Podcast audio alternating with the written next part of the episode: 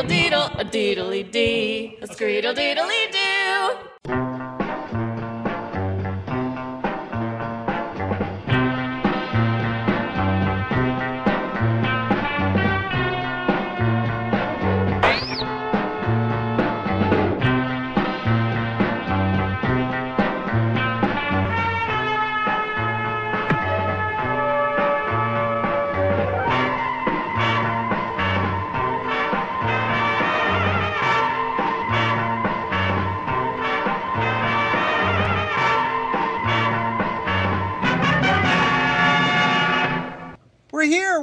We did it. Hey, We survived an election process.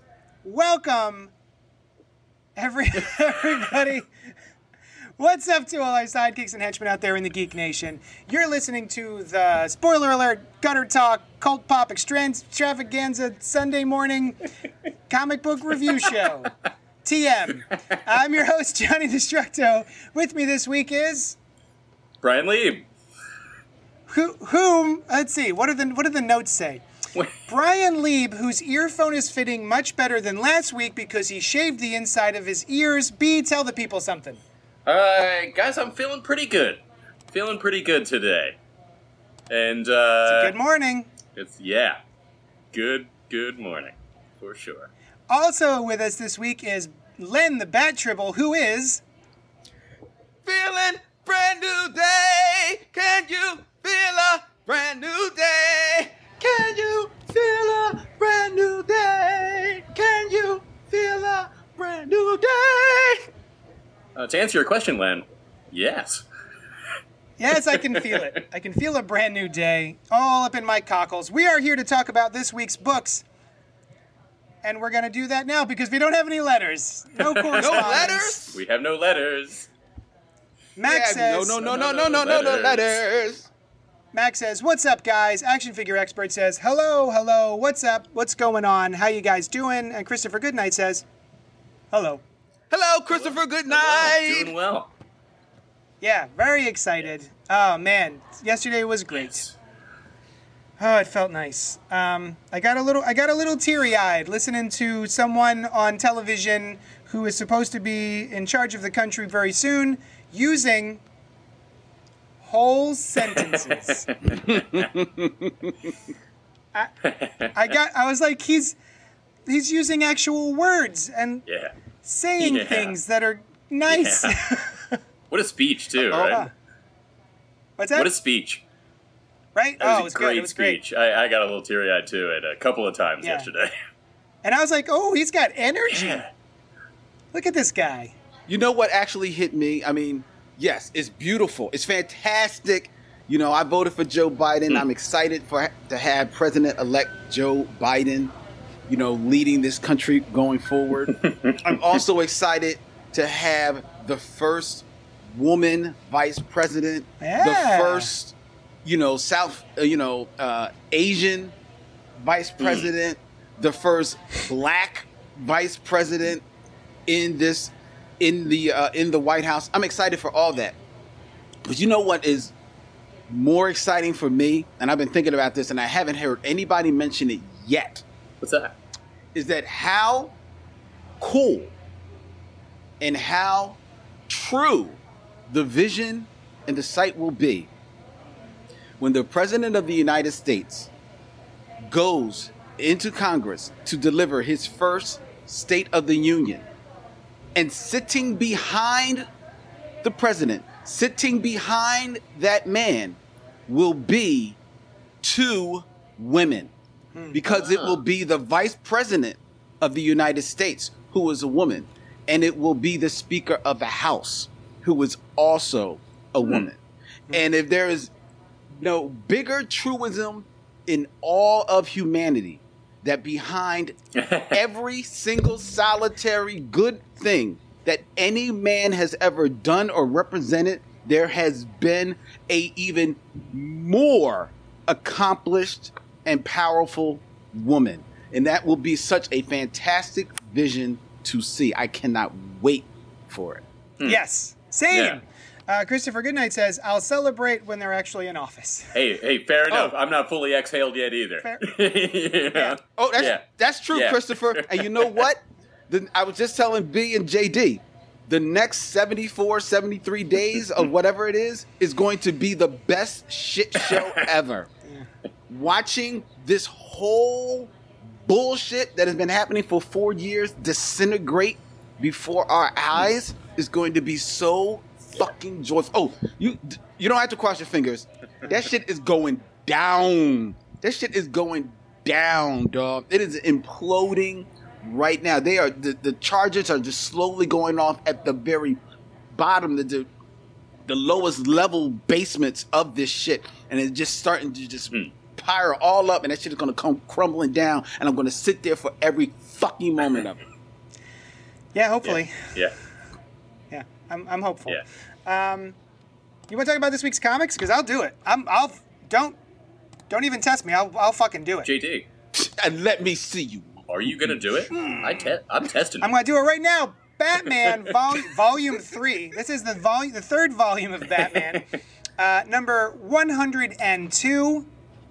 Let me bring up my little banners here. I'm going to put it on the little the, the thingle dingle. There we go. The banners on the tingle dingle. Yeah. And everything, my computer's moving slow, so that's great. Okay, Batman number 102, written by James Tynion IV, with art by Carlo Pagulayan and Danny Miki, with cover art by Jorge Jimenez. 32 pages. Uh, Bruce Wayne and the city he loves have changed dramatically following the events of the Joker War, but Batman and his mission are eternal. But not everyone thinks that should be the case. The mysterious Vigilante, known as Ghostmaker, has known Bruce since they were teenagers, and he's made his decision. It's time Gotham City had a new hero.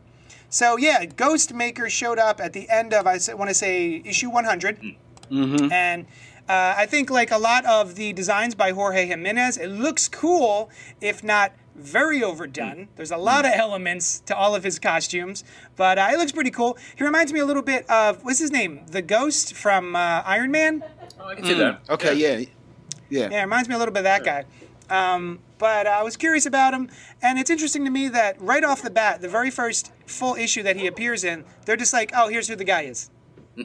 I was surprised. That, you know, usually they they string these things out, and there's a long process of like, "Who is it? Oh my God, it's someone from Bruce's past." And they're like, "No, it's this guy. It's this teenager.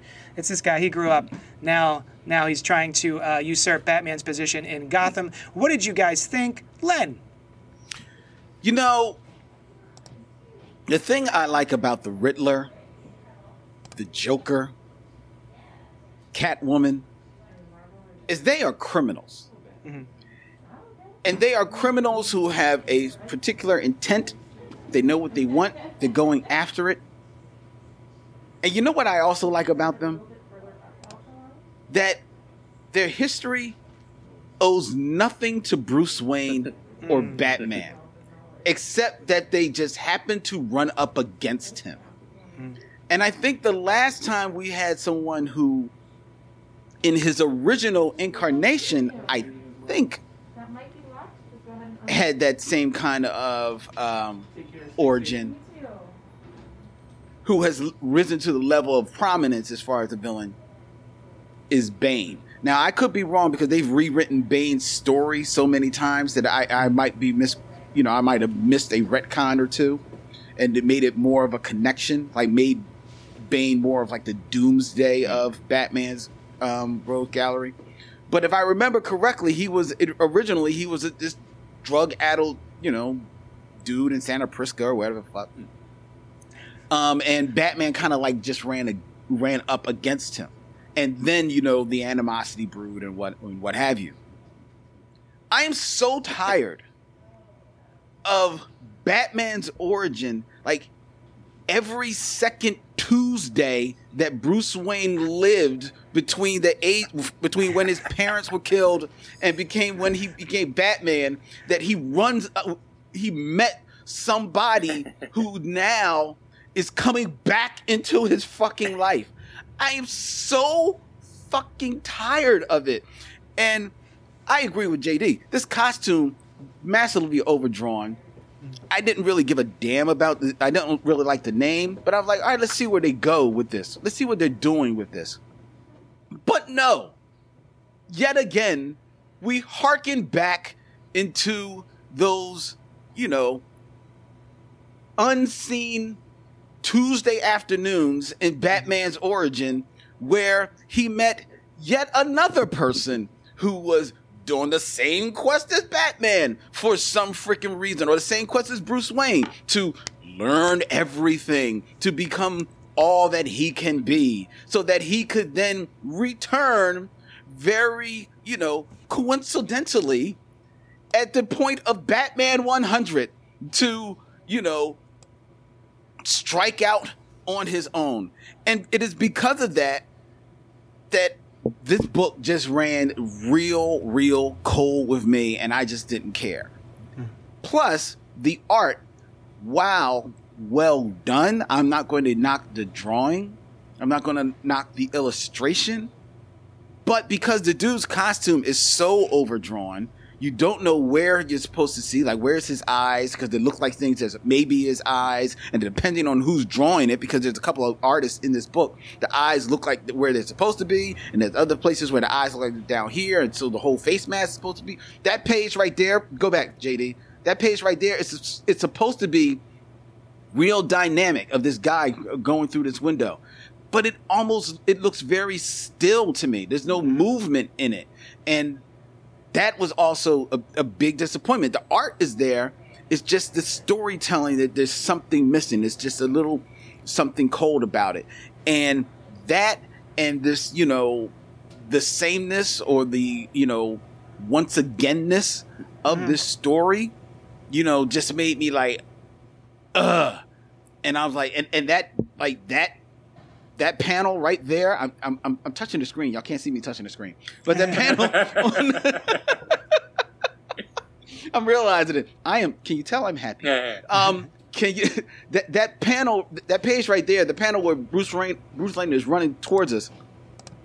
You, you you can't tell me one that that's not a swipe or something. I know I've seen that pose a thousand times before, and two, it it it it, it makes this panel. You know what? It looks very '90s to me, and it just it and that just makes it feel that and everything else makes this the story feel very dated, and it just didn't do nothing for me. I was I, I was happy to be done reading this comic. Okay, fair enough. Uh, Brian, uh, I'll tell you, I enjoyed it. I I did feel exactly the same thing that Len did about this guy. It didn't get in my way as much as as for Len, but I was I was reading it and I was like, is this just a function of me having read Batman comics for so long that it's like how how is there anybody left that he that he hasn't run into again from the relatively short number of years? I don't know maybe 10 10 plus years. I guess it's actually a lot of years. But um you know it was like oh another person who who is from the past you know just just like len put um but uh but but i still liked it. I i enjoyed it. I thought it was cool. I thought the art was good. I thought it was interesting. Now, this is not when this new status quo has premiered, but it's kind of the first time that we've seen Batman in action without the money, you know? And I, it's never been done before, to my knowledge. Um, I don't think I'll miss it when they eventually give him his money back, but, uh, you know, it's cool. It's an interesting twist uh, for him. You know, I know in the show Arrow that happens, and it happened to Green Arrow in the comics. Um, and uh, you know it's kind of odd that they never tried that with Batman before. But uh, you know we'll see we'll see where it goes. Uh, that scene that you've got up right now, JD, with Harley Quinn, um, that was cool, and I like that last panel where she sticks her head out, very well illustrated. like, yeah. hey, how about how's your feeling about hyenas? She's uh, you know trying to get an apartment. The guy doesn't want to rent it to her, uh, but he does eventually. Um, so yeah, I, I liked it. Yeah, I, I, thought it was fine. Uh, God, look at that costume. What is? What? How, all right, let's just. I'm sorry for the for the audio listeners uh, who can't see this panel. He uh, Ghostmaker has a helmet with 19 elements on it. He has a hood. He's got shoulder pads, two swords. He's got uh, all sorts of armor that lays on top of each other, kind of like. Um, like a roach, maybe like segmented. And then underneath the armor, he also has a loincloth that goes all the way down to his ankles. And he's got gigantic, billowy um, MC Hammer pants. Ask your grandmar- grandparents who MC Hammer was. And then a cape on top of all of that. And it just, for martial arts, it just seems really Heavy. like, difficult to move around Yeah. in. You're going to get wrapped up in all of that flapping uh, fabric. So it's a bit much. Maybe that's why we haven't Um, seen him before. The story itself, He was just caught up in yeah, the it, cape. took, it took him this Yeah. long to get out of his apartment. yeah. So yeah, I mean, wh- whatever. That's just a design element. That's fine. Um, but uh, I actually really liked his first appearance where they show him and he just has a mask with a little V on it. Mm-hmm. Right, Which, much better. Um, uh, but for the story, I think again, yeah, th- another guy from the past. It reminded me of Tommy Elliott from yeah, Hush. definitely. At least, at least this isn't a big, uh, from what I can tell so far, a big red herring of like, oh, we we've met this kid before, but none of the readers have known that, and the new villain has shown up.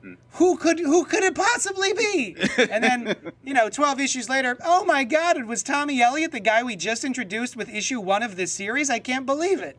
So at least they, you know, forewent all of that uh, rigmarole. But um, yeah, otherwise it's fine.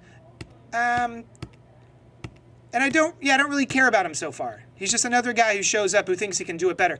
Didn't this happen recently in the um, the new 52 Batman and Robin? There was a new character who Bruce knew, who comes back, who wants to do Bruce's job better than Batman does. Um, he had like three, it was a black helmet with three red dots on it. Do you guys remember what I'm talking about? doesn't ring a bell, but it kind of sounds similar. It was during the Peter J. Tomasi Batman and Robin run. It was like the first story arc. I don't remember that. But- he kind of sounds like the uh, what was his name? The Executioner. He had an episode in the animated series. Um, Oh, I know who you're talking Yeah. about. The- um, yeah, but that was um, the executioner. No, the executioner. And wait a minute. Whoa, no, I'm thinking about the judge in the animation series, in the animated series. Okay. Um, I don't know. Th- th- that just tells Anyway. you how often this happens. Right. Yeah. Just like we're referencing like about twelve Right. different times this has happened across you know the span of everything that has been Batman. Mm-hmm. Yeah. You know what I mean? I mean, that's also a common like it, it, it's a common vigilante superhero kind of adversary where it's like, no, I'm not a bad guy. I don't think you kill enough bad guys. But also, he's kind of a bad guy. yeah, well, more than kind of, probably. Oh, the other element that you were talking about, Brian, was now Batman has no money, Hmm. and so far there's not a lot to deal with with that situation. Um, Yeah, So I'm yeah. think as we're moving forward, and he doesn't have the money to replace all of his gadgets and stuff, I think it's going to get more interesting. The, the you know.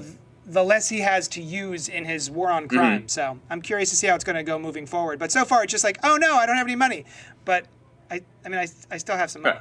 yeah, yeah, yeah, yeah. The, the time will tell is when he reaches for a batarang and there's an empty utility belt. That's Yeah. when he's like, oh, Or damn. it's just, you know what I it's mean? like a store bought boomerang or a. just somebody's toy. Oh. Anthony Drago says it was the son of Ducard. Ah. Thank you. Thank Okay. you. Very cool. Okay. Now, now the one thing I will say that I liked about this book, or at least what seems to be happening in the Batman universe, is the seeming return of Barbara Gordon to the Oracle. Yes. And I do hope that that sticks. I know that there's been talk about her like adopting, you know, spoiler and um, Or, Orphan forget is other- her name now, I think. Orphan, yeah, to, to be like the her new Batgirl surrogates and everything like that, and I'm fine with that. Um, but if she stays Oracle, and they actually lean into it the way that they did earlier, I think that is a much better role for Barbara Gordon, a, a role that she honest, honestly should have never left out of, and a more powerful role for her. So I am happy to see how that um, develops. It's different, Uh, too. action figure expert says needs to bring more lesser known Batman villains like Firefly. I'd be into that. Yeah. You know, if- Yeah, lesson known. I, I, don't, I don't know if I need Firefly, but so- but like Firefly. I mean, look, I, I remember, you know, um, and this harkens back to when I used, you know, my my younger days. But I remember in the seventies, when uh, uh, Marshall Rogers and Steve Englehart, you know, revised Deadshot and made him into Mm. the villain that we know now. That happened in the 70s. Deadshot was a villain that showed up in like the 40s and 50s and seemingly sat in jail for all that time. He even does a commentary of like watching the, the rotation of all these guys leaving jail and him sitting there, you know? Um, so it can happen. You go back into the archives and you kind of like, you know, just tweak things a little bit and you can make them. I would love to see somebody do something with the Mad Hatter. Oh, you know, it doesn't always have to be about hats. It can be about getting into the head. Like the Mad Hatter is rife for um, recycling and, and revisioning. I haven't seen him in a long time, actually. Now that you mention it, yeah. Uh, I think we saw him. Oh, you know what? I'm thinking of White Knight. Mm. Sean Murphy's White Knight. Gotcha. We saw him in White Yeah. Knight. To a very, very cool effect. There was a Ma- there was a Mad Hatter and Clayface thing that happened that I was just like, oh snap, that's pretty gross and dope. It was. It was. Yeah. Uh, all right, let's move on to Wolverine. Oh, and you know what? The Mad Hatter was used in. uh Wasn't the Mad Hatter used in Young Justice? Yes, I think so. Oh, was was, he? he? actually one of the He was. earlier one of the earlier villains that they went up against? No, I think in I think in season in the in the most recent season, I think Mad Hatter is has a part in that. Oh. In the most hmm. most recent season, hmm. yeah. See, see, you can do things with a bad Oh, Hatter. For sure. Wolverine Black, White, and Blood number one from oh. Marvel Comics from Gerry Duggan, Adam Kubert, and more. Top Marvel talent sink their claws into all new Wolverine tales, and they're bloodier than ever. Logan, Patch, Weapon X, Wolverine. The mysterious mutant has gone by many names and lived many different lives. Now, experience all new, untold tales of the best there is through the lens of an all star cast of creators in the unadulterated black and white format with a healthy splash of blood red all over. Return to the Weapon X program with Gerry Duggan and Adam Kubert, and a new revelation from Wolverine's shattered memories. Join Matthew Rosenberg and Joshua Cassara on an explosive deep cover spy mission from Wolverine's association with Nick Fury. Head into the wilds with writer artist Declan Shalvey as Logan finds himself in the crossfire of a deadly trap. This is the one you've been waiting for, bub. Parental advisory. I was not waiting for this, and it was just fine. Um, the first one brought no new revelations, even though it said it did, unless I missed a revelation. Uh, I did really like the second storyline with uh, Nick Fury and the payoff for that, uh, using his mutant healing factor to, in a very interesting way. But uh, and the second, the third one was fine. It was interesting, but uh, yeah, it, they're not kidding. The really, it's just all black and white except for the blood that is all over these pages. Uh, what did you guys think, Brian? Um, I, I wasn't waiting for it either, and uh, I'm glad I wasn't. It was it was okay. You know, I mean, if if you're into Wolverine, I mean, I like Wolverine, but he's not. You know, he's not one of like my top tier characters. Um, if you're super into Wolverine, I think you probably like it. You know, it was um, the art was experimental. I don't know that it really it didn't flow that well for me, um, but there were definitely elements of it that I liked. Um, it was it was interesting and, and fine. I don't know. Is this is this the plan for this whole series to be in this Yep. in the black, white, and red? Yeah. Okay. Um, I found myself uh, the first story. I was like, yeah, yeah, you know, a, a thing from Wolverine's past. To kind of nothing unexpected there. The second one, at, by the end of it, I know why. But most of the time I'm reading it, I'm like, how does this Hydra guy not know who Wolverine is? Right? Like, Yeah. he's in the Wolverine costume, so it's not from a time before he was in the X Men. He's, I would assume, one of the best known adversaries amongst folks like Hydra. Guy- you know, like, if you know Nick Fury that well, how do you not know who this is? Um, although the payoff for that was cool, and I see why they had to Yeah. do that because the payoff was he had smuggled a bomb in in his in his body, you know, that he like cut open, and and there were a lot of cool like uh, the Hydra guy thinks he's got Wolverine right where he wants him, but it is uh, dripped out that Wolverine and, and Nick Fury have the Hydra guy right where they want him.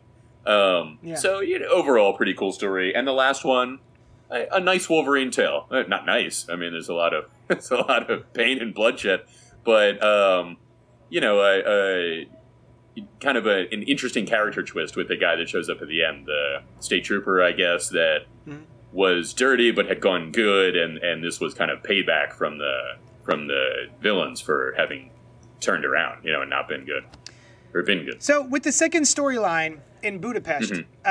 um, the problem is the first, the very first page, Budapest, 39 hours ago. Mm-hmm. Second page, undisclosed location, now. So when I take now and I'm reading it, I'm like, how does this guy not know who Wolverine is?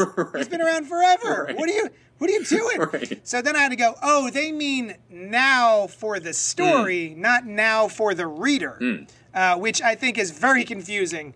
Uh, I, I I literally took it as like, oh, okay, this is modern day. Oh, neat. Okay. Even So yeah, definitely not the case. even with that, like it's I got the sense that it was set in the past, but not Mm-hmm. far enough in the past that he shouldn't know who Wolverine is. You know? Right. Yeah. Yeah, because I looked at that caption. I was like, did that mean 30? Did it say 39 years? did they mean 39 years? Like, no. I'm like, all right. Yeah, that, w- I found that to be a bit confusing as well. Um, yeah, this didn't do anything for me either. Uh, I will say, though, that speaking to the first story, which is, you know, much, a, a whole lot of uh, ruggamaroo about nothing, to be honest. Yeah. The first story um, is yet another Wolverine versus Sabretooth fight. I think it was Um, Wendigo actually. yeah. Oh, Wendigo, Wendigo. Wendigo. Yeah, that's that's what I meant. I'm sorry. Um, I will say that I thought that the use of red was more imaginative in that one because there were times when the red was used as like the inside of wherever this bunker was or this Yeah. you know where people were reviewing the scene so so I dug that and I thought that this was some of Adam Kubert's best art that I've seen in a while as well It's real nice. it's real nice art. So I'm so um and it, and it's clear. I understand what's going on. So while the story is much to do about nothing, the presentation of it is something to be championed. Which at the end of the day, in a lot of these black and white things that they do, whether it not it be Marvel with Wolverine or DC with Batman, as they're going to be returning to soon as well. Um, that really is like really the biggest thing about it. It's about how you're getting over the presentation. So I like that in the first story. The second story, much like you, the two of you, I got kind of got confused about time wise. You know how the time was jumping. I also, while I dig the whole idea of Wolverine hiding a bomb inside of him and taking advantage of his healing factor, I mean, that's a very trusting healing factor Right. that it, that you could blow up a bomb from Yeah. inside Yeah. me. You know what I mean? And like, I guess, I guess you just realize, like, okay, I'm gonna blow this up. And I'm going to be off the grid for a year or two while everything reconnects. You know, so that's basically what you're saying. You know what I mean? I mean, this is not like T2 and all the body parts are just going to start morphing together and just recreate a Wolverine. But um, so there's that. And the last story, it felt like Wolverine like all of a sudden crossed into an episode of Fargo. Yeah. I didn't know what was I mean, it was kind of cool, but um and cool looking. I didn't mind the the art of it. It definitely had like an indie feel and I liked that presentation of it. Um but again, I, I again it was one of those situations where I felt, okay, they set it up so that you can have Wolverine go ham on all these freaking people and you can give people you can satisfy the reader's bloodlust and have Wolverine just go m- murk like 80 th- more thousand people, you know? Um so I mean, you know, it eh. Mm. My big takeaway from this as a retailer is, oh, when this is all said and done, this is going to be an excellent trade paperback mm. that I can hand to people who like mm. Wolverine. Mm-hmm. That's There's true. there's no continuity really to it. You can just it's just snapshots throughout his history. If you like Wolverine and you like him doing what he does, mm-hmm. done. And he is the best there is at So, that. yeah. So It's Yeah. true. It's true. I, I hear that it's not pretty, is that right? but he's the best. So yeah, I mean it's it's solid. It's just you know I, I haven't really cared about Wolverine in a long time. Yeah, uh, as a yeah. character. Like when he was gone, I went, okay. Uh, you know, Laura took over as the all new Wolverine, and I thought it was fresh and fun, and I really liked her, and I liked her. Uh, uh, I liked um, Honey Badger and all that stuff, the Tom Taylor, what have you. So I, I thought that was great. And now that he's back, I'm like, all right, he's back. I don't think anything interesting has been done with the character since he's returned, other than he's Wolverine.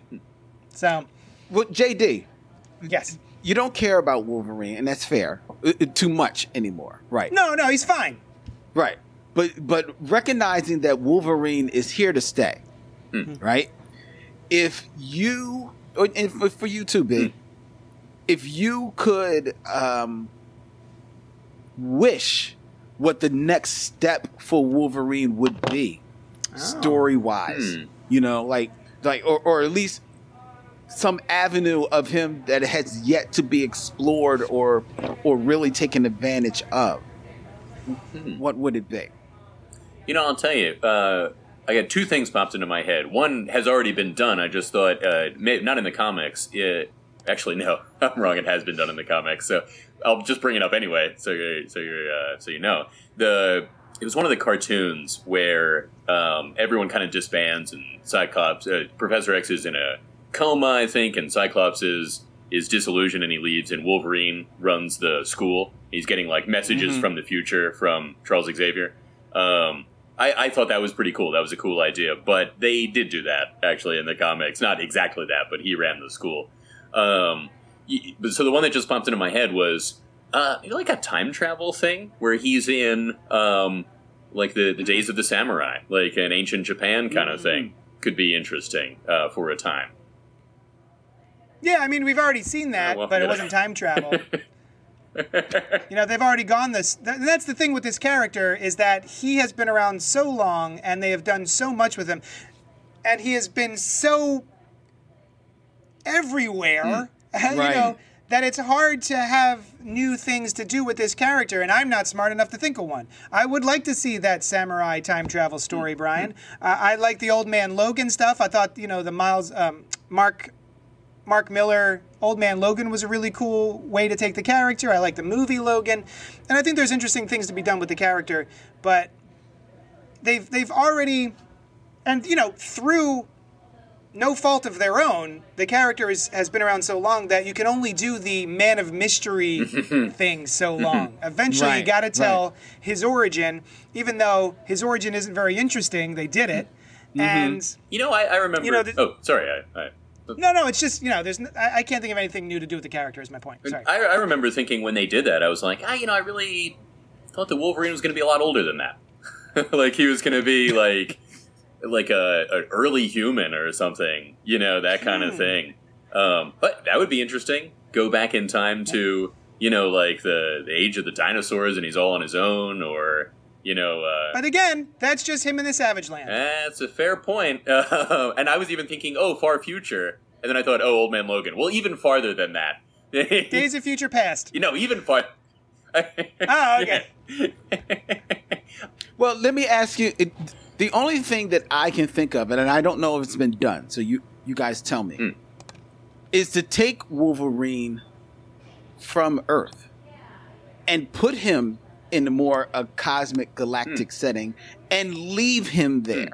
for let's say the next five, six, seven years, and let him mm. navigate there. Let him have to navigate on other worlds with those other cultures. I don't know if that's ever been done, but I think that might be an interesting way to re-explore who he is and and his edicts and like you know even some of his his powers you know like he he can smell so many things take him some place where he doesn't recognize these Ah, that's smells interesting. you know Yeah. he doesn't recognize what's happening you know where his healing factor might be challenged by the change of gravity where he is or something like that you know that's the, the i think might be an interesting way to at least reimagine the Ooh, character you could also have him just not for not for the whole five to seven years, but uh, one story where he is somehow just floating through space and constantly Mm. rehealing, but you know he's like in a sticky situation because he's just floating through space. Well- you know. Yeah, it reminds me of um, uh, spoilers for the movie Old Guard. I, But I was right there. yeah, you basically you have that immortal woman constantly drowning and and rebirthing and drowning and like over and over and over again, which just eventually drives her insane. Yeah, I think that's a that would have a good chance to do it. yeah. Uh, Christopher Goodnight said, "I hated the movie Logan, but mainly for the same reason I hated most of the X Men movies. They had a bunch of random mutants with basic powers." Hmm. What? Why? Why did that? What? What did that make you hate Logan? I thought I thought Logan was probably the best X Men movie that's ever been made. I, I love Logan is one of the best, I think, comic book films that's ever You been know, I still haven't seen it. I don't know why. It's so What? It was. It came out at a time when I was working at a movie theater, and I kind of got out of the habit of hmm. seeing movies, um, except like those kinds of movies that were right up my alley. But I think I was also graduating uh, college or something at the at the time, and it was like a big push to get everything done. And then it left the theater. Is Logan that old? Uh, well, I didn't uh, graduate college when most people my age did. I went to school, worked full time, and went to school part time for about ten years. Oh, okay, and okay. took a bunch of classes that never contributed to my degree directly, but uh, you know, so it, it took a while for me to to get there. Oh, Yeah. okay, okay. All right. It's so good. It's you so gotta good. watch Logan. It's one of my one of my favorite superhero films of ever. I should. I actually. So I've, I've created a list of movies uh, that I really should see, and that is on that list. And and this is not in my head. I've written this down. Um, Oh, the give us the give us the the, the top five. Yeah. You know, the top, like literally the top five that are on the list. Not, Uh, well, you've given us Logan, so give us 4 there's going to more. be some on here that you are like, Brian, what's the matter with you? Why have you not seen this? we, we've already done that. We've already Well, been there. Get ready to say it even more. Spider-Man: Far From Home. I have Oh. not seen that, and part of the reason was when it came out. I forget why I didn't see it initially, and then he wasn't going to be in the MCU anymore, and it just like removed the wind from my sails about it. You know, it Mm. deflated me on that one, and then I was like, I really should see it now. Now, maybe if I could top that, Into the Spider Verse, I have not seen. right? Eh, I don't know why, guys. I Drop his feed. Drop his feed. Oh man. Oh, this is better. Woo. Woo! Ah. Can't let this virus spread. Man, you know what was great, Len? Into the Spider Verse. Wasn't that movie great? It was the best superhero the- movie I've ever seen. It's the best superhero movie. Absolutely. I I, uh, I don't disagree. I could hear them the whole time. For those of you listening uh, and don't know that they cut me off of the video, but um, uh, I really should see it. I, I make no excuses for that lack of having seen that. Um, and and then after it left the theaters, I was kind of like, oh, I didn't see it in the theaters. you know, now I got to watch it on my TV instead of the theaters. Um, oh. then we got we got two more. Uh, Star Trek Beyond, which is Eh. I haven't heard like it's so great, but it's a Star Trek movie, and the fact that I haven't seen that is a shock. You know, to me personally, It's good though. I, I, It is cool, good. Cool. I'm I'm glad to hear it. Um, and this next one was not released in theaters. Uh, Superman Red Sun. Um, both of the animated Oh. ones. I'm going to sneak an extra one in there. I haven't seen the, the newest Superman animated movie either. Um, I haven't seen the newest one either. it, it looks good though. Me- me- me yeah. neither. Yeah, Man of Tomorrow, I think. Yeah. Or I also haven't seen, and I really want to, the Death in the Family. Oh yeah. Is that out yet? It's like a choose your own adventure animated film. Yeah. Th- I didn't. I didn't. Was that? That must have just been recently released. I thought it was because Brand, or it's recently released. Brandon Jackson Shorts, uh, friend of the show, uh, was in here the other day complaining that I guess he got the digital version, and if you get the digital version, you do not get all of the different outcomes. Oh. Mm. Yeah, that's a So- that's lame. I was like, well, I'm gonna uh, then I'll probably buy it on Blu-ray, and he's like, don't do that either. Then how do you get all of the outcomes? That's the point. I think he's like, don't bother. oh, gotcha. Oh. so he got him, but yeah, I hear it. yeah, he was just he didn't he didn't like the I movie. see. But also, he's got a thing about Tim. Uh, I don't know if there's like a Tim problem in there, but he hates when they mistreat Tim. Tim Uh, Drake. but- we're talking Tim. about. Tim Yeah, Drake. yeah. Because he takes over after Jason Todd is Gotcha. killed, so I wonder if it's a Tim problem. Is it a movie? Like, is it a full movie? I I thought it was just like a short. I'm not sure. Oh, I don't. I'm not sure. No, I'm pretty sure it's a full movie. I thought it was. It's a full movie with like different outcomes as far as because the whole deal was, um, you know, when the, when the original story ran was that you know people got to vote on whether or not Joker killed uh, Jason Todd or not. So the whole idea is that you get these different outcomes. Like, what if he killed Jason Mm. Todd? Well, what if he didn't Mm. kill Jason Todd? You know, so I think that's a. But I think it's a full Oh, movie. okay. Okay, cool. like I didn't want to see it because to me, even though I know technically, you know, you can do different versions of the story, I've seen this Hmm. when I saw Batman Red Hood. You know what I mean? Yeah. Or Under the Red Mhm. Hood. You know what I mean? Which I've was seen great. it already. Which is great. And I don't I don't need to revisit that story again again a- animated. I will. Let's move on to crossover number one from Image Comics by Donny Cates with art by Geoff Shaw. And let's see, Diamond has this to say The creative powerhouse is behind the best selling, critically acclaimed God Country, Thanos Wins, and Redneck returns for the biggest launch of the year. Imagine everything you thought was fantasy was real. And now join us in a world where reality is dead and anything is possible. So, what we have here is basically one of my favorite contemporary writers, Donny Cates, doing a thing in Image Comics where superhero comic books have infiltrated the real world on a very specific date in a very specific city. And I believe it's from all of the different companies. So you've mm-hmm. got Marvel heroes, Batman heroes, and I'm assuming Image heroes as well. I think Savage Dragon was And- alluded to, right? Yeah, and alluded to. Yeah. I'll, I'll get to I'll get to Okay. that. Um, so, very interesting idea. Uh, Marvel already did it. Mark Millar did a book called 1985, I believe it was called, and it was basically Marvel superheroes interacting with the real world uh, in a world where comic books exist. And I thought that was kind of interesting. Uh, I don't think I liked the the end of it very much, but we have the same sort of element here, where what happens when superheroes who are super powerful interact with the real world, and then also how does that affect comic books as a medium? How does it affect comic book stores as retailers? And how does it affect the world uh, at large? And I thought it's a very interesting look at those things. I think the first issue is pretty interesting, though not. I- I wasn't super enamored with it, but I went, "Oh, we're off to an interesting start." And I think when you say you weren't enamored with it, what do you mean? Like the story didn't connect with you, or Yeah, uh, I'm curious to see where it's headed, but uh, it wasn't like, oh my god, everyone has to read crossover number one. It wasn't like Department of Truth, where as soon as I read it, I was like, oh, I'm gonna tell people to read this. right, right. Um, but I think if you're interested in it, check it out. I don't think it's a universally um, approachable subject matter, right? Yeah, that's the way I agree with it too. I, I thought it was a very interesting premise, and I um, so I wa- I was there.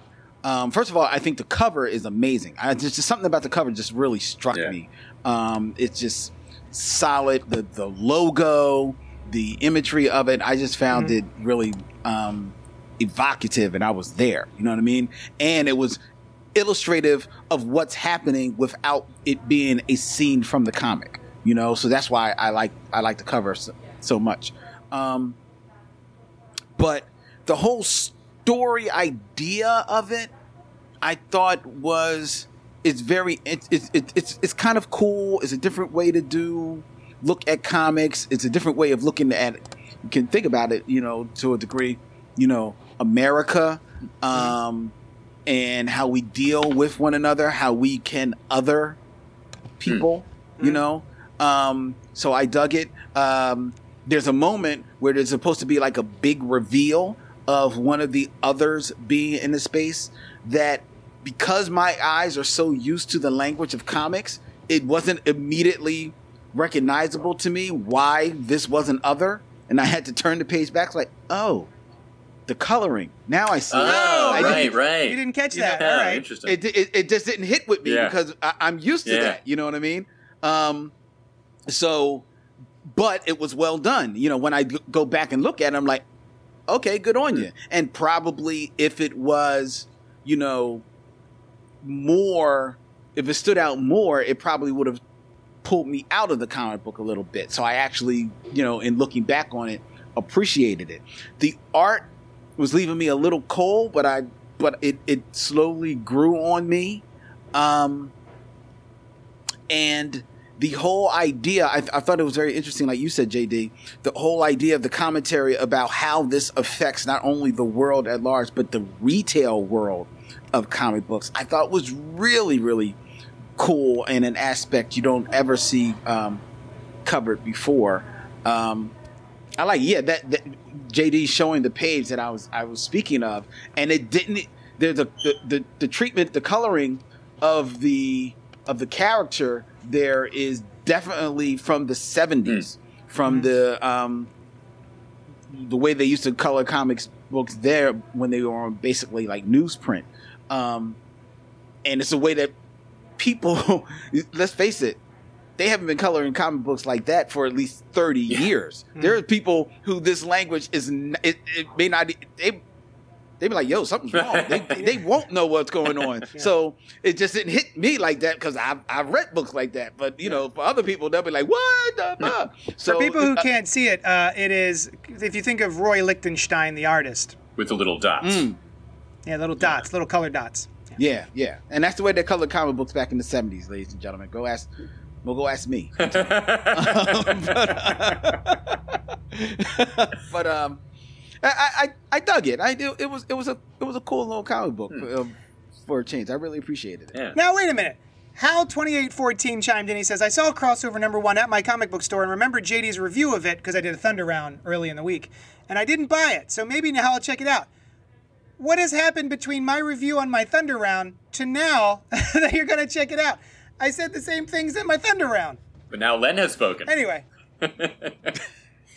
He did. He, he didn't disagree with me. yeah, but just uh, that changed something within Hal two eight one four.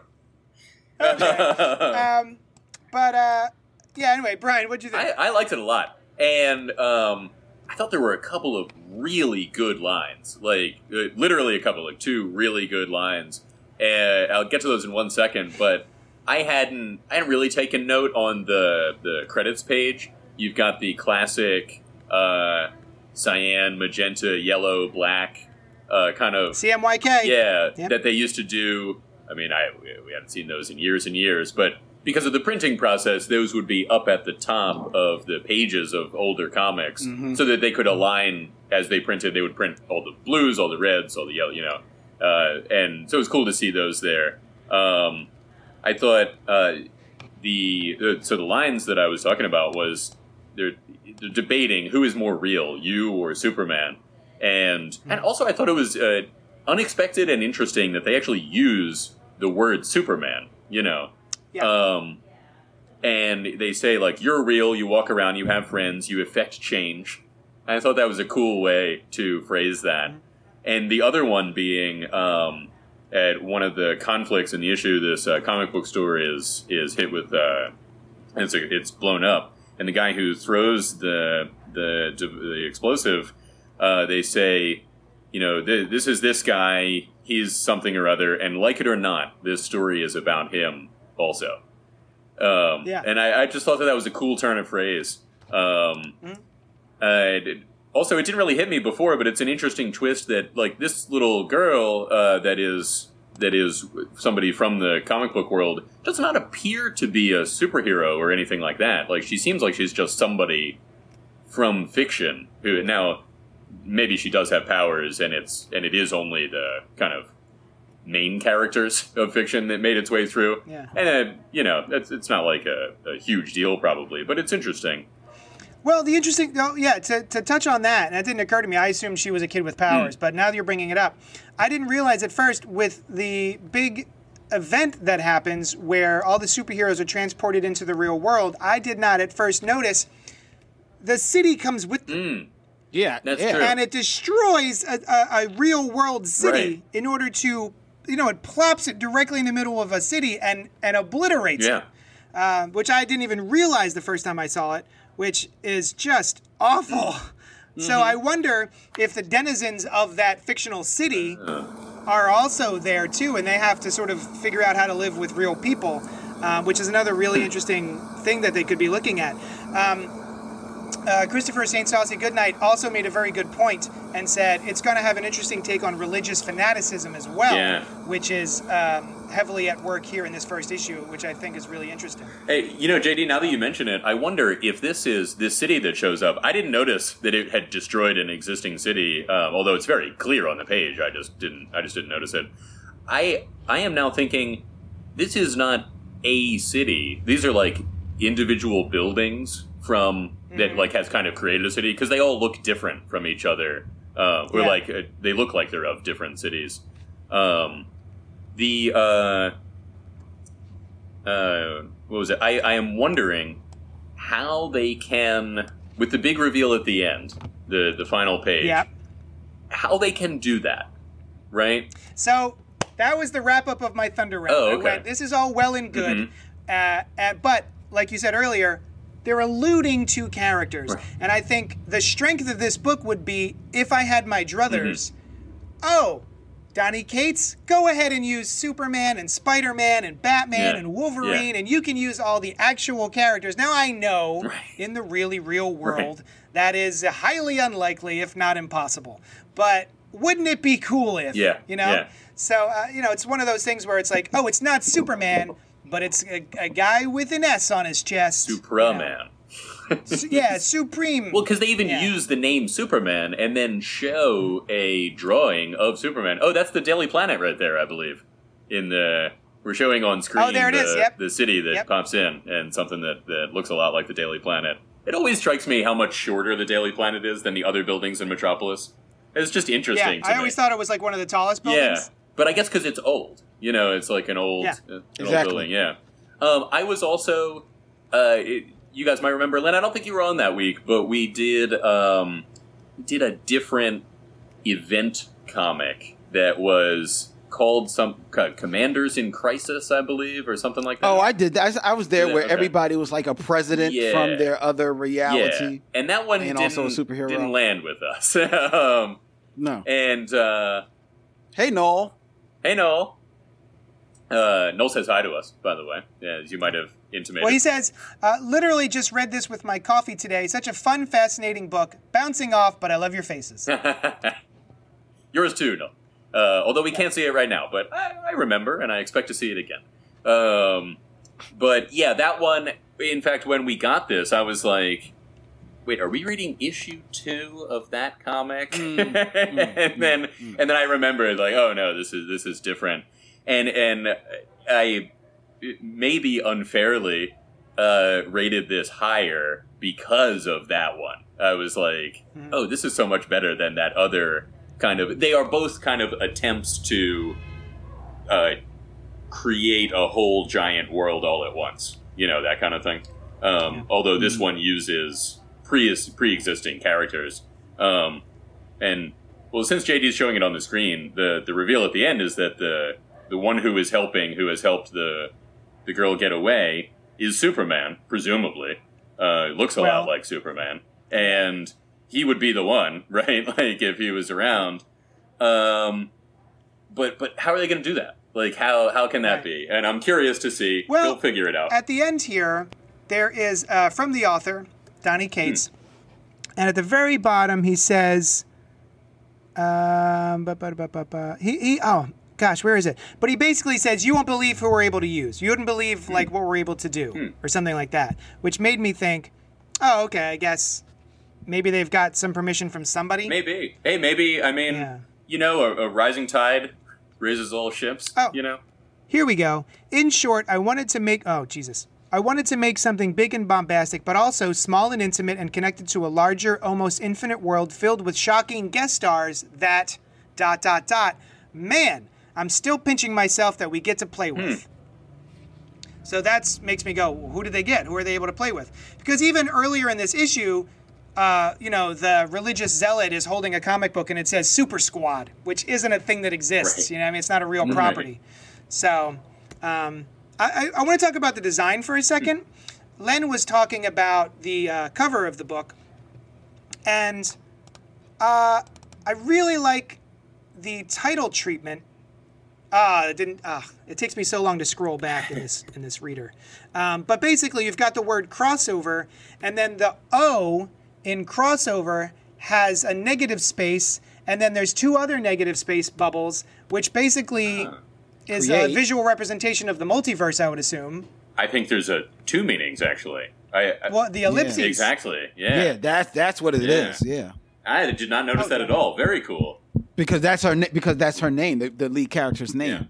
Yeah. Which is also, yeah, her name is, You didn't see, yeah, it ju- just hit Yeah. you, right? yeah, I peeped that when I saw it.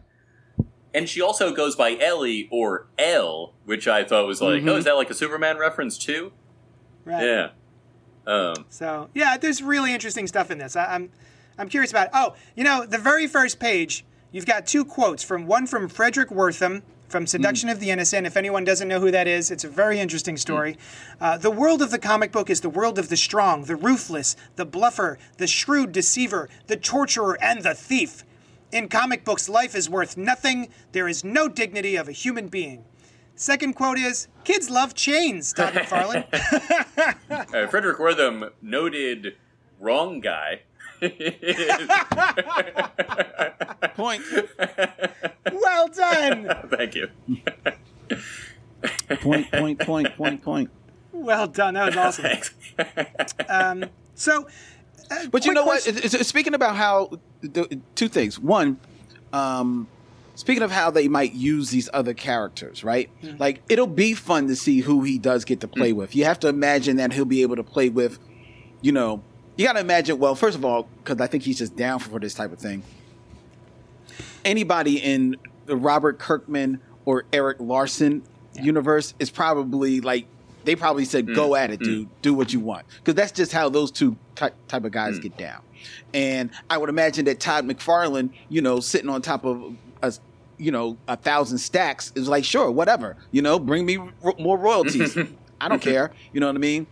Um, so outside of them, it will be fun to see who he gets to uh, play with, but it can be as simple as, especially with Superman, it can be as simple as you just show uh, the forearm in blue holding somebody's hand. Ah.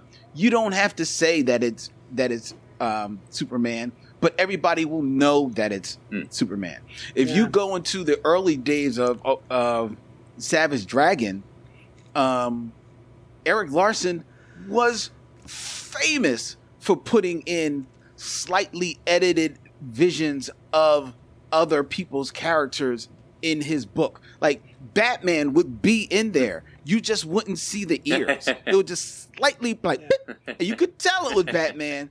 And he didn't say it wasn't Batman, but he didn't say it was Batman. You just knew it was Batman. So he could do that in this as well. I, another uh, uh, moment that famously comes to mind was that um, way back in Marvels when um, uh, Kurt Busiek and uh, Alex Ross, you know, were showing like you know the, the, the heroes emerging in the 40s and 50s, and across the rooftops you saw a a hero with a red cape, blue, uh, red um, red boots and blue tights, leaping over the over the rooftops everybody assumed that they were, you know, saying like, "Oh my God, Superman is in the Marvel universe," especially since they alluded to having Clark Kent and Lois Lane there at when the original Human Torch, you know, lit up. Um, but it wasn't, you know, Superman. You know, they for the record said, "Oh no, there was this timely hero back in the in the day that was called, you know, like Red Cape Man or something like Oh, that." Red Cape that was Man. actually, Oh, you know, yes. leaping across the joint. You know, they had their they had their official story ready. Mm-hmm. But we all know what Alex Ross was doing, ladies and gentlemen. We all know it. You know what I mean? So I can imagine that if he wanted to really put in Superman mm-hmm. or a Superman symbol in here, he'll find a way to do it. And I'm I'm eager to to see how he makes it work. And the second thing is the religious zealot that you were talking about, JD, in this Yep.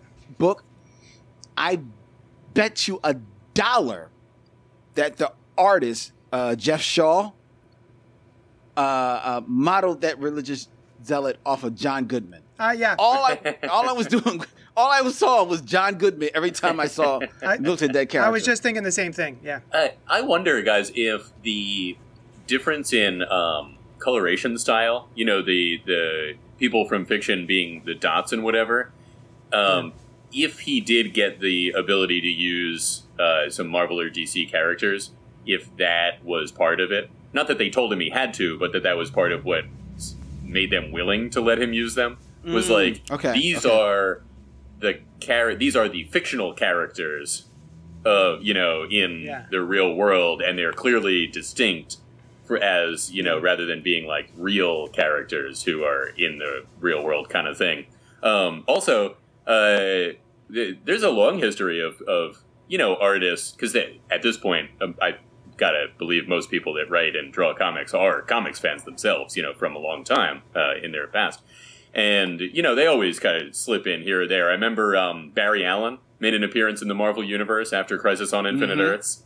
Uh, just recently, there was a shot of all the different Captains Marvel in a Marvel comic, and one of them was Yeah. different colors, but it was it was the DC Captain Marvel Shazam, you know, was in there, and I love that kind of thing. I always uh, I always find that fun, you know.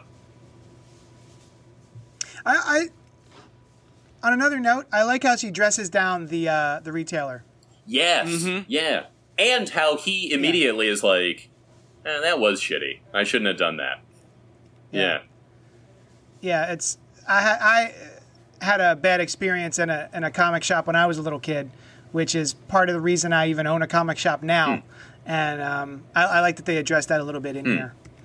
Um, it did hurt me to see the comic book store engulfed in flames at the end, though. yeah, That hurt. yeah. Um, but yeah, this is off to a really interesting start. I'm really curious to see where it's going. Um, yeah, I think uh, it's another first issue that I, I'm more interested in where it is than what it what it's done so far, or where it's going than what it's done so far. But yeah, I'm definitely going to stick with this. Uh, Donny Cates has really been knocking a lot of work out of the park, and I've been really enjoying his stuff recently. So Cool. I will definitely be checking more of this out. Oh, this is an interesting Let's- comment Hey, from uh, Christopher Goodnight. The the comic Oh. shop is very similar to John Cusack's record store in High Fidelity. I hadn't thought Oh, of nice. it, but yeah, it uh, it is. yeah, I got that vibe Yeah. too. Yeah, yeah. Hey, I love JD, High Fidelity. JD, I don't have, as I'm scanning my my trades right now, I don't have anything by Donny Cates. So, if you were to suggest one trade, the first Donny Cates trade for me to put on my shelf, what would it be? Thanos Wins is the first thing I ever read by Donny Cates that by when I was done I went, "Oh, who wrote this? I'm going to keep I'm going to remember this guy's name. Thanos Wins. I don't care about Thanos. I don't care about Ghost Rider. I don't care about the Silver Surfer." Uh, and he wrote Thanos Wins and I read it on a lark and I was that that was like, "Oh, I'm going to remember this name." I liked it. It was so much fun. It was big and crazy and bombastic. Um, I really enjoyed it. All right, cool. Thank you. Thanos wins. All right. Let's see. Oh, and when it came up on Scream, I noticed the John Goodman, Goodman res- resemblance. Oh, do we assume the Barbara Gordon lookalike is a transfer over from the comic as well? I don't know who he's talking about. is he talking I about think he's the talking main- about I think he's talking about ellipses, Ellipses? and uh, no, I don't Yeah. think that she is. Um, No. because she she her parents are still stuck in the, the somebody has thrown up a force field around the whole of Colorado, I believe, to prevent Mm-hmm. this this battle from spilling out. You know, another interesting thing is we don't know what that battle's all about, and that could be an, Right. an element. It didn't even occur to me until now. Um, I, I think it's interesting that she wears a mask, but um, no, I think she's I think she's uh, from their real world. Yeah, I think that's just like a cosplay element. Mm-hmm. Exactly. Just being true, you know, just representing Yeah, yeah. what she's about. All right, let's move on to U.S. Agent number one of five from Marvel Comics by Christopher Priest and Georges Jeanty. Uh, American Zealot, chapter one of five. John Walker, the former super patriot, they didn't, they didn't even mention this, and also former Captain America, has been stripped of his official U.S. agent status and is now operating as an independent government contractor protecting government covert interests. His latest pro- his latest protection detail draws him into a conflict between a small town and the corporate giant trying to destroy it. John acquires a new partner and new enemy along the way while being haunted by ghosts from his past and confronting challenges to his future. So, the, my first um, interaction with John Walker was back in the late, was it mid to late 90s, where Captain America Steve Rogers lets go of the costume. He, he starts another identity, and then John Walker becomes Captain America, and he eventually goes off the deep end. He starts murdering people, and you know Steve has to come back and take the shield. I think it was Uh, Nomad. which I remember- Uh, uh, Oh, he was Nomad. I think yeah. that was when he was Nomad. Yeah. Yeah. So um, that's kind of all I have. That's like my only experience with John Walker. I haven't really paid him much attention since, but he's here. And he seems a little dumber than before. Uh, before he was brutal, but I don't think he was like uh, like an idiot. Uh, and here he just seems not that intelligent. Um, but I, I kind of like this type of character, and it reminds me of Kaine From Spider-Man. where uh, Kaine from Spider-Man.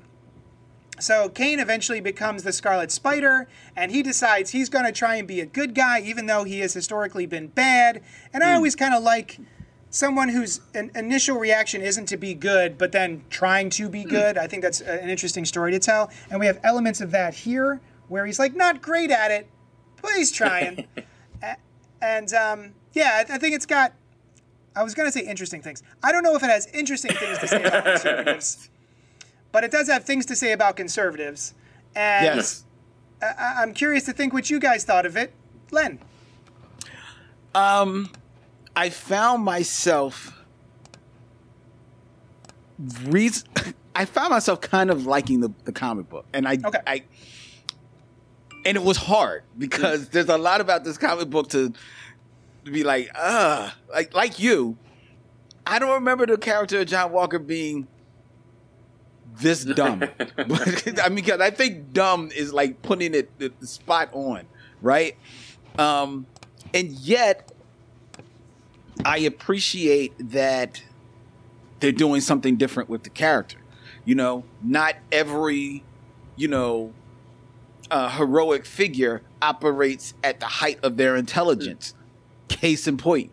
So, um, and sometimes they can't even with while doing the right thing.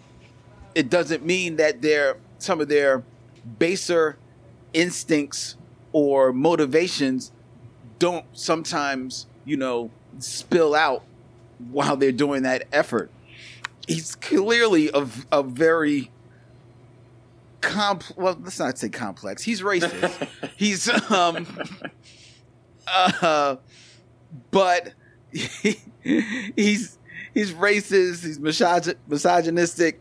He he's he's he's just a jerk Yeah. you know he is he is guy gardner like you know but in a shield in Yeah. the flag wrapped in the flag instead of green and maybe and maybe he's even a step above guy gardner like i think guy gardner would look at look at this dude and say like bro but uh, yeah, yeah. yeah. you know what I mean? But because of that, and because it is clearly played with its tongue firmly, deeply implanted in his cheek, um, and because he doesn't, he does get his comeuppance every once in a while in this comic, including a very well drawn and choreographed fight scene with a pizza guy that I was actually like, this is actually pretty well done. Like there's some strikes there that actually feel like, ow, that looks like it hurts. You know what I mean? Yeah. There's a, when he drops um a elbow onto his arm, I'm like, yo, right there, mm. Yeah. right there in that in that left corner. I was like, that, yeah, that that that hurt, man. You know what I mean? It hurt me. So I found myself, despite myself, enjoy. And there, look there, that that top panel. I was just That's how thinking about it. something goes through a window or a wall, ladies and gentlemen. That's how you do it. Yeah. That's exactly how it's done. There's the difference. And and this art is probably not as well drawn as that Batman splash panel was, but you feel the action, you feel it all and it is all shown in this in this page and this is how we meet Maury. I was like, uh, this you this reminded me I'm going. I'm going back into, into the crates, um, into the long boxes. This reminded me of Quantum and Woody, the first Ah. iteration of Quantum and Woody. Just very tongue in cheek, just superheroes who, or maybe they may want to make some different career choices, but this is the one they made, so they're going to roll with it. And you just sit down and enjoy it. And I found myself having a good time with this comic book. It was a lot of fun. Well, I mean, Christopher Priest was the original writer for Quantum and Woody, right? So it has a lot of those Uh. same elements where he uses. Mm-hmm. He always does that. No matter what book he's writing, there's a black panel with the white text, Mm. and there's like a, a chapter break, and he gives you what the chapter break title is. Um, yeah, it, it- he always has a very similar style throughout his uh, oeuvre. Um, that- am I saying that word right? I always, I always think I'm not saying it No, right. that's a. But yeah, um, Brian. Uh, I I just I could not get into this comic. I just now, in fairness, I am not into U.S. Agent. You know, I mean, he's he's like several steps down from somebody that I'm interested in. You know, um, Mhm. like if he was in a good story, I wouldn't I wouldn't turn it away. But but I just would never be drawn to a U.S. Agent story because it was U.S. Agent. Um, I this didn't occur to me until we were looking at it on screen here, but uh, his shield, um, it's got the letters US in it, which are fine if you are drawing it and can always draw it upright. But you, I think JD has on screen right now the only time when it is not. When it is not drawn upright, it's like, how does the shield keep winding up with the letters pointing the right way up? You know? SN. Yeah. um, and and also I I can see it coming. It, it's going to be a running gag that he gets his shield destroyed all the time because it's not Captain Yeah. America's shield, you know, and um, it- it's fine as it is, but I just I wasn't taken in by it. I'm a little curious as to the whole deal with so he keeps ordering pizzas and throwing the pizza guys in the basement Yeah. trying yeah. to draw out somebody who is delivering pizzas with bombs in them to him specifically like why why would the guy wait there's so many different like what kind of plan is And that I think, I think you know, it didn't really click with me until Len literally just said Quantum and Woody Ah. that this is the type of book that is. Okay, Like okay. he's so dumb okay that it's supposed to be funny. Like this isn't supposed to be a serious superhero doing serious business. I think it's supposed to be kind of uh, almost a comedy. book. Okay.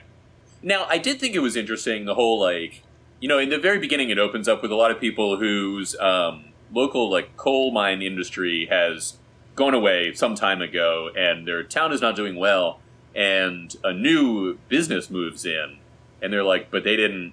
They didn't help any of us. They brought all their own guys in for construction. They don't even buy groceries here. They don't pay taxes because they're tax exempt. It doesn't help us out at all. And and and maybe hurts them. I'm I'm not sure, but um, then we find out it's a shield headquarters so it's Yeah. like oh that's why of course they wouldn't have local construction workers in their super secret you know shield Yeah. headquarters but nobody living there would realize that you know i thought that was an interesting twist um, yeah Uh, yeah. Um, I was actually reading an article about this today uh, because some, I don't know, Newsarama or CBR or one of, I forget which one, but they had posted a review of it and they didn't like it very much. And they said that it makes fun of conservatives because of those scenes, right? They show those scenes where it's the talking heads Oh. and they're just small town people explaining that, you know, the thing that there's, their, their town was based on is going the way of the buffalo Mm-hmm. Right. and that it's not Amazon, but it's Amazon shows up and has a big Amazon headquarters there, Mm-hmm. and they thought, oh, great, at least this will bring jobs and, and prosperity to our town, and it doesn't. Mm-hmm. Um, now, of course, we find out later it's because it's Shield, but I don't. Th- I think that is a separate thing. I think the commentary here is there are people in Middle America Mm-hmm. who revi- rely very heavily on uh, whatever it is that they're creating in that town, uh, be it coal or something Mm-hmm. else. And once that goes away, the, what happens to these people? yeah i, I didn't think and I think that's a very serious look at uh, or a serious commentary on what's happening. I don't think that's supposed to be a joke, and I don't think it's making fun of conservatives. no But um, I, I thought it was kind of interesting, and I think that's where the there's a little bit of unbalance in this issue where we're talking about something very serious that I think is a, a huge problem in America that needs to be addressed, but then we're also doing the pizza guy thing. So it's it's hard to figure out what the book is trying to be. Yeah. In my opinion. I, I didn't take it. I mean, to be honest, it, I was. I'm surprised that somebody took those as making fun of those people. They seemed like they had legitimate, serious grievances, and Yeah, that's- were treated respectfully in the comic. Like, there's no like gags about. Now they do. They speak in a dialect that is. Um, not what is commonly accepted as the the like proper grammar or whatever, but that's how there are people that talk like that. Like that's not um, Yeah. making fun of them. It's just accurately reflecting how they talk. I also was uh, one of the more interesting things to me had nothing to do with the book at all, but um, there, there's a thing in this area for people that aren't from uh, Pennsylvania called shoofly pie, right? And it's great. It's uh, made of a bunch of different sugars and molasses and, uh, and, and one more kind of sugar and you know that kind of thing is basically what it is, and some some Very pie rich. crust at the bottom. Yeah. Now I always thought it was called shoofly pie because it was so sweet that the flies came and you were like shoe fly. You know, you're like shoo, get out of here. Um, that was my assumption, and it may be a double a double thing, but they mention these these um, former coal workers. Uh, they use the word shoe fly, and they say, what do they say exactly? The shoe fly. There's a little asterisk that tells you what these what this term means. Is a transverse passage in a mine. Um, so I, I mean, Pennsylvania has a lot of coal, uh, you know, or has had, and I wonder if that has something to do with the name. And uh, I meant to look Ah. it up and, and figure it out, and I didn't, but I do still intend to. And it, it also could be one of those things that it is both of those things, right? Like they originally called it this because of this, but then also the flies keep coming by, you know, who knows. Um, so uh, it was interesting. Yeah. Yeah. Uh, action figure expert wants to know how long do you guys think Steve Rogers went under the name U.S. Agent? Did he go under U.S. agent? I think so. Yeah. Was he U.S. agent when when John Walker was Captain America? Because he's done a cut. He's been Nomad. He's been the Captain. He's been everything. Yeah. Yeah, I, I think he was U.S. agent during the, the storyline we're talking about with John Walker. Okay. I think Nomad was a previous time that Right. he was Yeah, yeah, disenfranchised okay. with America. Okay. Yeah. Right. Yeah. Because that was Nomad was around the Nixon Gerald Ford. That was the 70s. Oh, right. Because it was like When he when he was originally it like depicted. It was like a direct response to Nixon. Right. Yeah. Okay. Mhm, exactly. Yeah. All right. Um, so anyway, yeah, this it's interesting, but I think it's a bit of a misfire. Uh, just just I, I'm not sure what the book's trying to be. That's all. mhm. So we'll see with issue two if it leans more heavily on the comedy or the commentary. Oh, action figure expert says uh, shoofly pie is the best. That's the buzz around town. That's the one because of all the flies. ah, buzz! Ah. Web of Venom. Oh no. Empire's End number one from Marvel Comics by Clay McLeod Chapman and I don't know how to say that word G U I U Vilanova. Oh. I, Yeah, I, am not even gonna. know. I'm not even gonna try. Um, I will. I will offend. I will. It's terrible. I will not do it correctly. Is what I'm saying. Knull is coming. Wait, what? What? Oh, that's Knull's a coming? thing. Shut up. For, for weeks, chaos engulfed Earth and space alike. First, the corpse of serial killer Cletus Kasady was bonded to a remnant of a mysteriously powerful alien symbiote, resurrecting his psychotic alter ego Carnage. Then, the generations long Kree Skrull conflict reached a brutal head on Earth with shocking and unforeseen consequences. Meanwhile, one ancient entity at the edge of the universe was awoken. Born of hate and darkness, it's the entity that feeds on chaos and brutality, and one group of unlucky fighters is about to face it head on. So, Empire's End, Web of Venom number one, bridges the gap between uh, Absolute Carnage, Empire, and now the King in Black. And I kind of what I liked about this is that it felt like a horror movie. It felt like a like a space horror movie, um, which I thought was kind of cool. Other than that, I don't know that it served any purpose other than oh no, Knull's coming, which we already knew. What did you think, Brian? Uh, uh, my apologies, guys. When we got done U.S. Agent, I was like, and that is it for this week. And I totally forgot to read Web it. of Venom Empire's End. Uh, the first page looks good. Looks pretty well illustrated. first couple of pages. Uh-huh. And that one too, second page, uh, coming in, coming in hot. so I'm sorry about that, gentlemen. and Len, gentlemen what did you of the audience. think? Oh, Oh. God, that was that was priceless. um, What about this Uh, page? Does this page look good? Yeah, it's rocking it. All right, it's Nice, three nice, nice. up to now. there you go. There you go. Um, yeah, you'll like you'll appreciate that page, uh, uh, B, because the the top panel gave you a kind of very Star Trek type of oh yeah, type of And- vibe. Everybody sitting on the I, bridge. and I do love a good Um, cosmic, you know, space thing in in comics or you know wherever usually. Yeah. Um, I thought this. I mean, like Jay did. It's it's a kind of like a fun comic book. You know the whole, and I I dig the whole horror aspect, like you were talking about. JD it definitely has an alien vibe to it. I thought the art serves serves it very well as well. Um, so I think it, it pulls it off. But again, it's just like like this is very much the pre-credit scenes to the next big movie, right? Yeah. And like I think what is spelled out in what? How many pages is this? 20 something 30 pages? Yeah.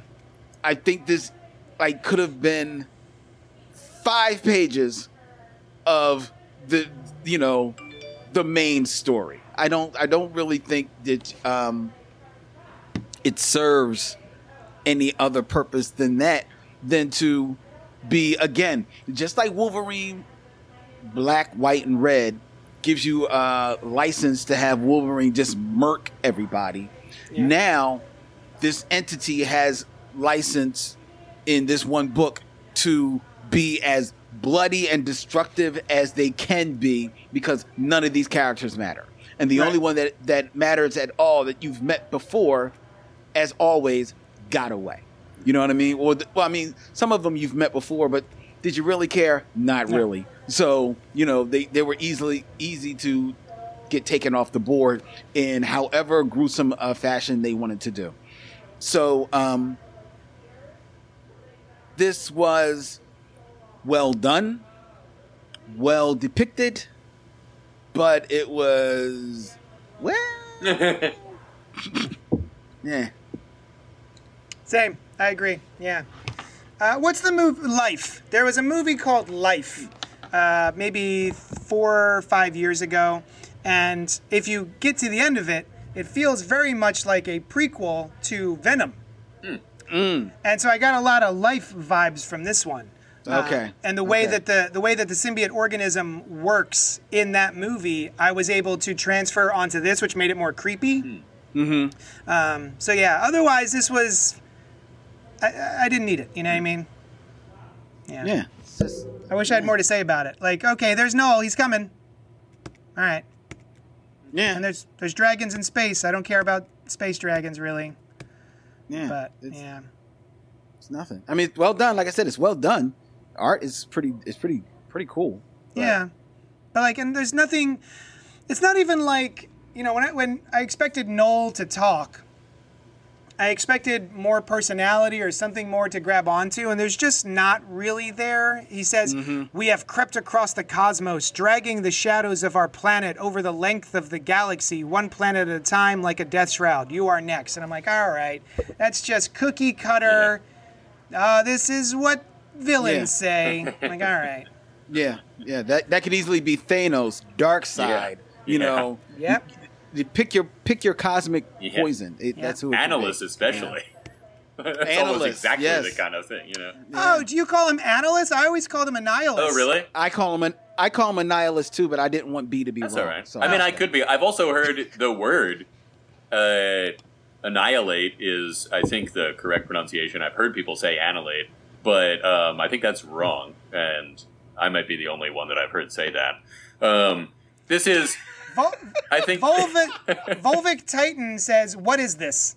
Uh, this is the spoiler alert Gutter Talk podcast where we talk about this week's there comics. you go. welcome to the end of the show. We are wrapping up, but we do go live every Sunday at 10:30 a.m. Hey, wait, Now- we, I thought we had one more comic to do. Oh, Now wait, do you pronounce that Volvic Titan? Because I pronounce it Volvicitian. Ah, Volvo, Volvicition. Yeah. Um, no, I think the analyst thing. I mean, as as I may have mentioned on the show before, uh, I always pronounced it Magneto until the I probably the '90s cartoon show. Because why wouldn't you? you know. But a lot of other people didn't. Um, and you know, when you just read something, and and analyst is one from so long in you know in my past uh, when I was much younger, and he doesn't really come up that much anymore. That I am totally willing to believe that it's Annihilus for sure. Okay. Yeah, Um, but he spreads waves of things across space. So the analyst. analyst. You know? Um, Christopher Goodnight says, wasn't Ryan Reynolds in that? Yes, he was. He was in the movie Life. Hmm. Yeah. It's a pretty solid, uh, you know, space horror film. If you're into that, I would check it out. Wait, Len, did you have Um, another what- comic you wanted to talk about? Yeah, what book are you talking about, you- Len? Something you read this week? Did I? Y'all, maybe y'all did this last week and I missed it. I'm sorry. Um, because I read from Image Comics, The Scumbag. oh, we did do That's that. from, last like, week. two weeks We- ago. uh, Two weeks ago, right? It was two. Well, what'd you think, Len? You like? What'd you think of Rick Remender's The Scumbag? My bad. That's all right. Oh, give us a thunder round or You'll something. be What do you'll you be all ready when we talk about Scumbag Dude. Um, okay. Well, my 30 seconds on the scumbag. Um, yo, the scumbag is the shit. Ah. This, this book was so effing good, man. This was so effing cool. Like, for all you people who are celebrating that, you know, we finally have a, a woman as the as a vice president, you know, uh, in America, then all of you people who go under the the the heading of white trash, you have your hero in the scumbag. The scumbag is this dude. He is the worst person in the world, and he is now our savior. It is it is butt ass funny. It is fantastic artwork. It is gorgeous. It is hilarious. It is it is it is it is crass. It is gross. It is disgusting. But I balls out laughed on every fucking page of this book. Oh my god, I love this comic book. Oh, this is nice. one of the most refreshing things I have read in such a long fucking time. The scumbag was all that. I am there for every fucking issue of this book. Great. Oh wow, that's awesome. The- the- I, I, I, I, I thought it was fine. What? Yeah. I really thought you would love this book, JD. Oh, you it didn't really make me book? laugh. Hmm. Yeah, it was fine. Okay. Okay. But I like Rick Remender. So, Okay. yeah. All right. I'm glad you liked Yeah. it. We're definitely going to talk about you know the second issue when it comes out. So we will revisit it here on the show. Uh, if anyone wants to help out the show, you can go to patreon.com slash Johnny Destructo. Help us out that way. If you don't have any money, just like, comment, subscribe, share it with your friends. Let the people know that we're we're here to bring If you don't like, if you don't have any money, ladies and gentlemen, you really want to help us out, look for the show on Apple Podcasts and leave us a five star rating and review. That is the Yeah. biggest way you can help the show because that helps other people find the show. Yes, all I have to do is finish editing the last four podcasts and put it on the stream. Listen, it's been a busy month. Sure. I still I uh, I did that uh, bad things happen in Philadelphia gritty T-shirt that I drew, and I, I saw got that. 300 uh, 300 orders, more than 300 orders, uh, like two weeks ago. I fi- I'm just wrapping up those orders, and now because of the election, I have another. How many Etsy orders do I have now? 151 new orders, and that's only orders. That's not T-shirts. Mm. That's some of these orders are like five shirts. so. Uh, I have a lot, a lot, of, lot to do. And if you would I like to further edit the overwhelm podcast. JG, you can purchase one of those shirts Yeah. from his store at Johnny Destructo's Hero if you go to if you go to johnnydestructo.com my etsy is there and you can buy a bad things happen in philadelphia gritty t-shirt that i drew myself um, len where can the people find you Yo, you can check me out on Instagram, Facebook, and Twitter. Every place Black Tribbles at Black Tribbles. Holler at a tribble. Holla, holla, holla, holla, holla, holla. One love. And Brian. Uh, I'm at brianliebdesign.com, and uh, and uh, you can find me there. Awesome. Thank you so much, everybody. Uh, join us. We're going to be doing Thunder rounds throughout the week. Hopefully, no, me and Noel usually do Thunder rounds, and then if not, we will see you here next Sunday, 10:30 a.m., where we will talk about this upcoming week's comics. So thanks so much for hanging out with us, and we will talk at you later.